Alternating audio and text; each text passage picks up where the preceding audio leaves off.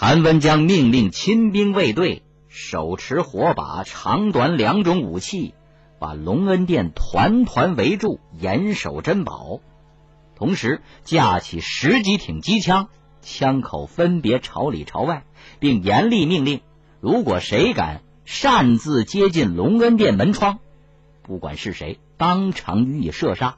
等到这一切安排妥当之后，孙殿英、梁朗先、冯养田、谭文江在刘副官李德禄还有亲兵的带领护卫下，进入地宫，向后室走去。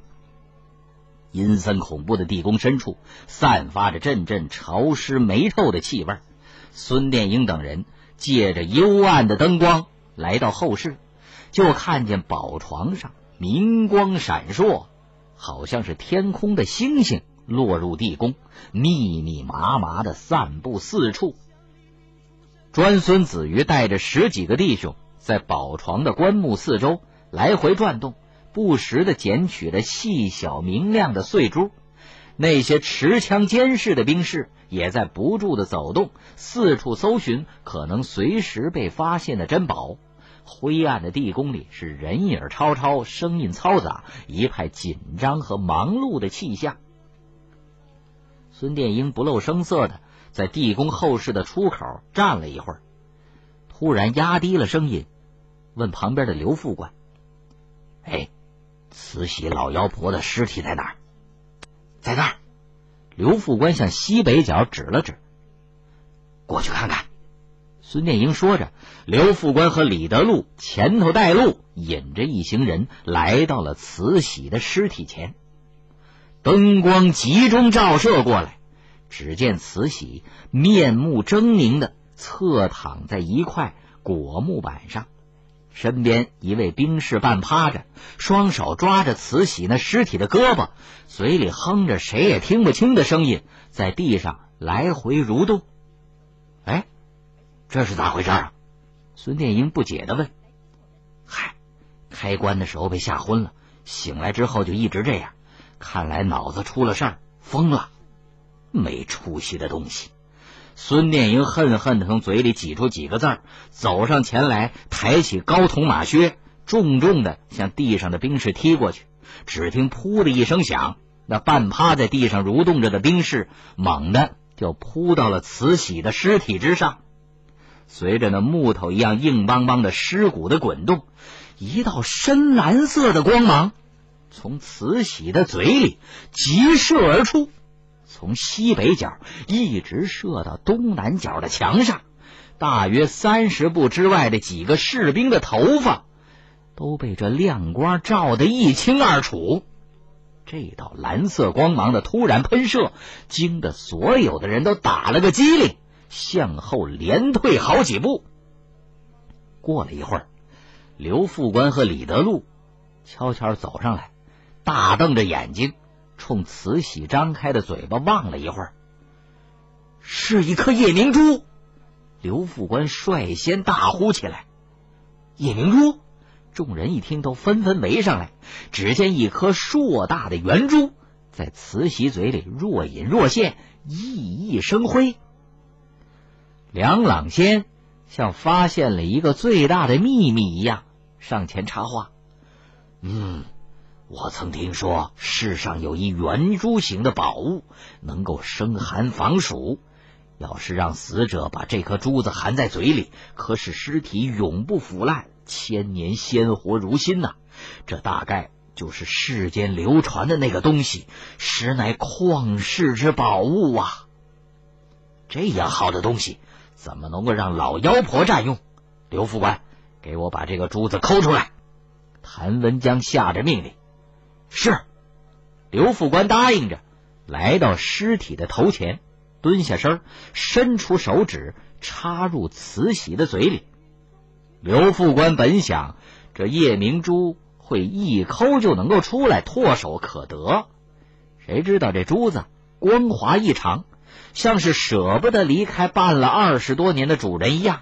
滋的一声钻进了慈禧的咽喉。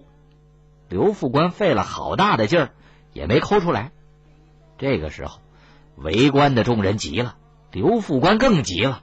他抬头瞪着猩红的眼睛，对身旁的那位亲兵说：“奶奶的，你去给我找把刺刀，我捅了这个老妖婆，看她舍得舍不得。”一把明亮的刺刀很快递了过来，刘副官握刀在手，把这个刀尖啊就捅进慈禧的嘴里，然后分别向左向右狠劲儿的切割。很快，慈禧嘴角两边被割开了两道伸到脖子根的大口子。等这一切做完之后，刘副官又令身边的那个亲兵把慈禧尸体的上部抱起来，安放到一直躺在地上哼哼唧唧的，显然是神经高度错乱的那个兵士背上。慈禧的身子半趴着，头低垂，脸朝侧下。刘副官左手踩住慈禧的头发，右手猛力的在她脖子地方锤击了几下，只听咕噜噜一声响动，鸡蛋大的夜明珠就滚动而出，蓝绿色的光唰的就映亮了每一个围观者的脸，地宫里顿时明亮了许多。孙殿英得到夜明珠之后，又将专孙子瑜叫到跟前，问了一下地宫珍宝捡取的情况。在确切的得知大件已经全都取出之后，就让人把所有捡取的珍宝集中放入一个木箱里，由李德禄、刘副官等人抬出地宫。等着一切很快办妥之后，孙殿英望了一眼地宫里四处晃动的官兵，对专孙子瑜小声嘀咕了几句，然后领着谭文江、梁朗新等人向地宫出口走去。这个时候，只见专孙子瑜大声对兵士们宣布：“弟兄们，这次辛苦之极，孙军长决定从现在起，剩余的珍宝不再收取上交，谁捡着算谁的。二十分钟后都要到地宫外集合，发不发财就看你们各自的造化了。到了指定的时间，要是还不出来，被封闭于地宫之内，那就算你活该倒霉。”孙殿英等人刚走出地宫入口的第一道石门前，忽然听到后面就传来乒乒乓乓的枪声。哎，怎么回事？孙殿英惊得身子一抖，大声问。众人再次停住脚步，扭头观望，就见地宫后室枪火闪动，人声嘈杂，枪声喊声响成一片了。子弹射到地宫的墙壁上，爆出串串火花，哧哧溜溜的，就像蛇一样狂舞乱窜。看来呀、啊，里面发生火拼了。孙殿英吓得急忙缩身，顾不得叫骂，马上带人窜出了地宫出口。地宫里枪声虽息，可是抢夺仍在继续。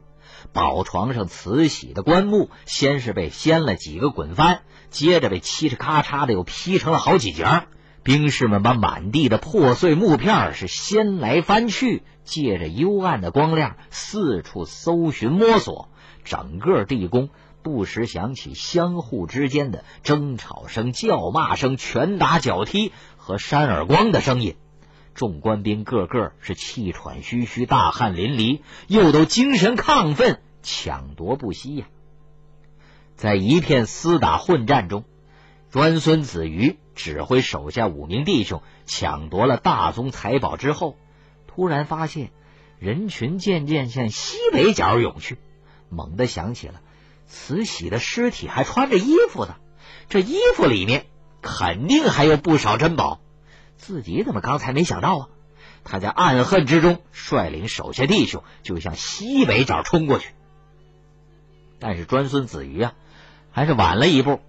当他挤过混乱的人群，来到尸体跟前的时候，就见慈禧身穿的龙袍被扯成了几块，扔到了一边，凤冠被踩成了跟饼子似的，就横在众兵士脚下。令他大为惊骇的是，慈禧的裤褂连同鞋袜都被扒了下来，整个身子就剩一条红色的贴身裤衩和一只吊在脚尖上的袜子了。有的士兵在撕扯着被扒下的裤褂上的各色宝石配物，有的正在将慈禧几近全裸的尸体不住的掀动滚翻，一只只手在头发中间、嘴里和下部乱摸乱抠，似乎还希望能够找到夜明珠那样的珍宝。可叹呢，这当年作威作福、权倾天下的慈禧太后，百年之后竟遭到了这样的糟蹋。这个时候，就听地宫的入口处传来一声喊叫：“时间已到，弟兄们赶快上来！要封闭地宫大门了！”众官兵一听，都带着各自抢夺的宝物，呼啦一声向外冲啊，生怕落在最后给封地宫里头。这个时候，隆恩殿里的宝物已经装上了孙殿英等乘坐的轿车和几辆汽车，由冯养田、梁朗先、李德禄、刘副官等官兵押送，先行向马身桥临时指挥部奔去。孙殿英和谭文江立在地宫入口，望着冲出来的兵士，向专孙子瑜问：“都出来没有啊？”专孙子瑜在人群里环视了一下，由于夜幕的笼罩，也看不太清，可能还有弟兄没有出来。赶快派几个弟兄下去看看，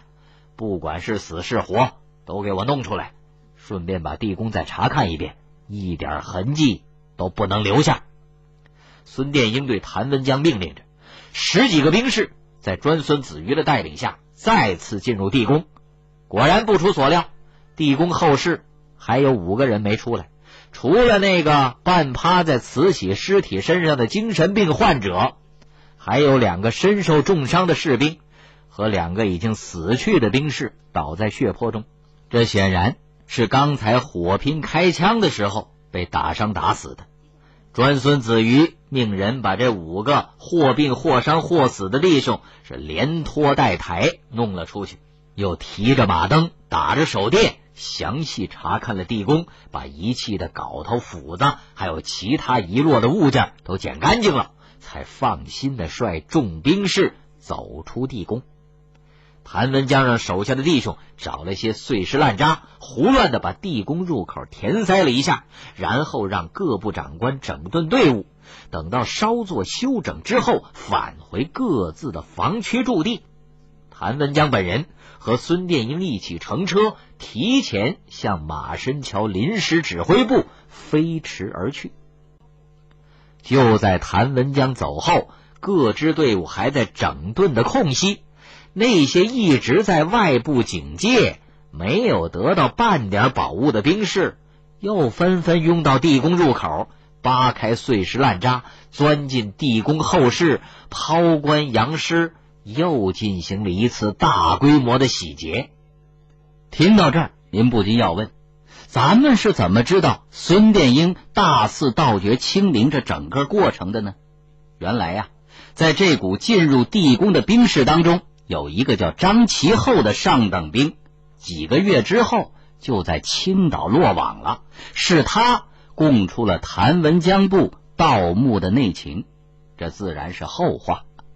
现在要说的是，就在这股兵士进入地宫的同时，一个满头白发、脑袋后边还拖着一条猪尾巴状灰白色长辫子的老军人，被五花大绑押入林区西部咸丰地定陵西北侧一个早已挖出的深约丈余的坑边。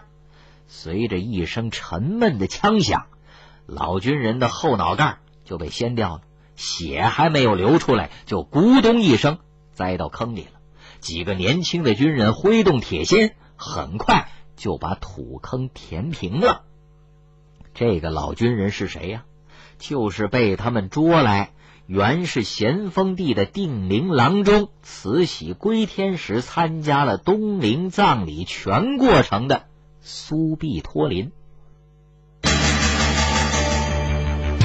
盗墓与反盗墓奇思妙法大盘点，交通广播小说时间正在播出《中国盗墓传奇》。就在谭文江部盗掘慈禧陵的时候，柴云生部也正在全力寻找乾隆御陵的地宫入口。因为他们缺乏知情者的指点，柴云生本人对乾隆陵的一切又知道的很少，所以他的部队一开进陵寝，就像是没头的苍一样，嗡嗡叫着，到处搜寻，遍地盗掘。有的登明楼，有的入跨院，有的上宝顶，是上上下下窜来窜去，一片忙碌，一片混乱。柴云生令自己手下最得意的旅长韩大宝率部挖掘陵墓宝顶的最前方，也就是明楼的后方，让三个团长分别率部挖掘宝顶的左右和宝顶上端，企图以四面开花的方式打通地宫。与此同时，他还当场下令，只要挖出地下的一块窑砖，赏一个袁大头。所有的官兵听说挖出一块砖就能换来一块银元，于是个个争先呐、啊，镐头铁锨又狂飞乱舞起来。直到第二天接近中午，所有的官兵都累得大汗淋漓，气喘吁吁，躺在地上，连这个镐头铁锹都举不起来了。可是依然没有什么进展。旅长韩大宝绝望当中猛地想起来，要到谭文江部和丁备亭部查看一下这个兄弟部队的进展情况。当他带着极为沮丧的心情来到慈禧陵寝前，找到谭文江，又在谭文江的亲自带领下，穿过设在陵寝内外的三道防线，进入陵寝内的地宫入口的时候，韩大宝的心呢猛地一震，接着两眼放光，一动不动地注视着地宫入口。这个时候，谭文江不但找到了地宫入口，而且已经用粗重的树干撞开了地宫中的第一道石门。韩大宝听了谭文江的介绍，恍然大悟，马上返回去重新行动。有了慈禧陵的前车之鉴，韩大宝指挥手下官兵在明楼前的琉璃影壁下急如星火的就挖起来了。尽管这个慈禧陵和乾隆陵啊有所不同，但毕竟是大同小异，建筑格局基本上还是一致的，所以韩大宝决定按照慈禧陵的办法挖下去。由于这次采取了垂直而下的短截途径，在挖到四丈多深的时候，就发现了金刚墙壁，沿着墙壁又挖下一丈有余，在汉白玉雕阳文金咒的金刚墙上发现了异样的痕迹，沿着这痕迹用铁锹向里打去，终于开出了一个二尺见方的口子，地宫入口找到了。这个时候已经是深夜了。柴云生见找到了地宫入口，马上让其他几支队伍停止盗掘，专门负责警戒，并严令未经他的允许，无论是旅长还是团长都不许接近地宫入口，违令者当场枪毙。开棺取宝一事由亲信旅长韩大宝部全面负责。韩大宝受此重任，既兴奋又激动，但是由于地宫内部情况不明啊，而且时间紧迫，不可能也绝不允许等到天亮再进入地宫。韩大宝只好硬着头皮，让两名胆儿大的亲兵先进去查看一下情况。这两个士兵当然不知道最先接触的是一个斜坡甬道，这条甬道有四五丈长，和慈禧地宫一样，是专门为华放墓中主人的棺椁而特设的。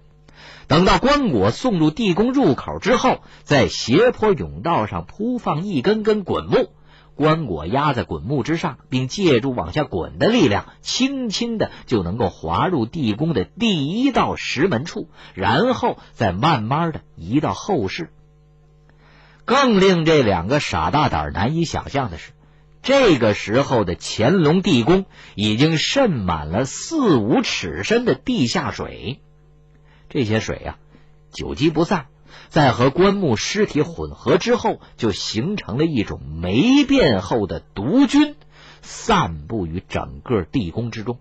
如果过量的吸入这种毒菌，就会置人于死地。这两个傻大胆摸索着又向前走了十几步，就相继滑入地宫里的污水，活活的淹死了。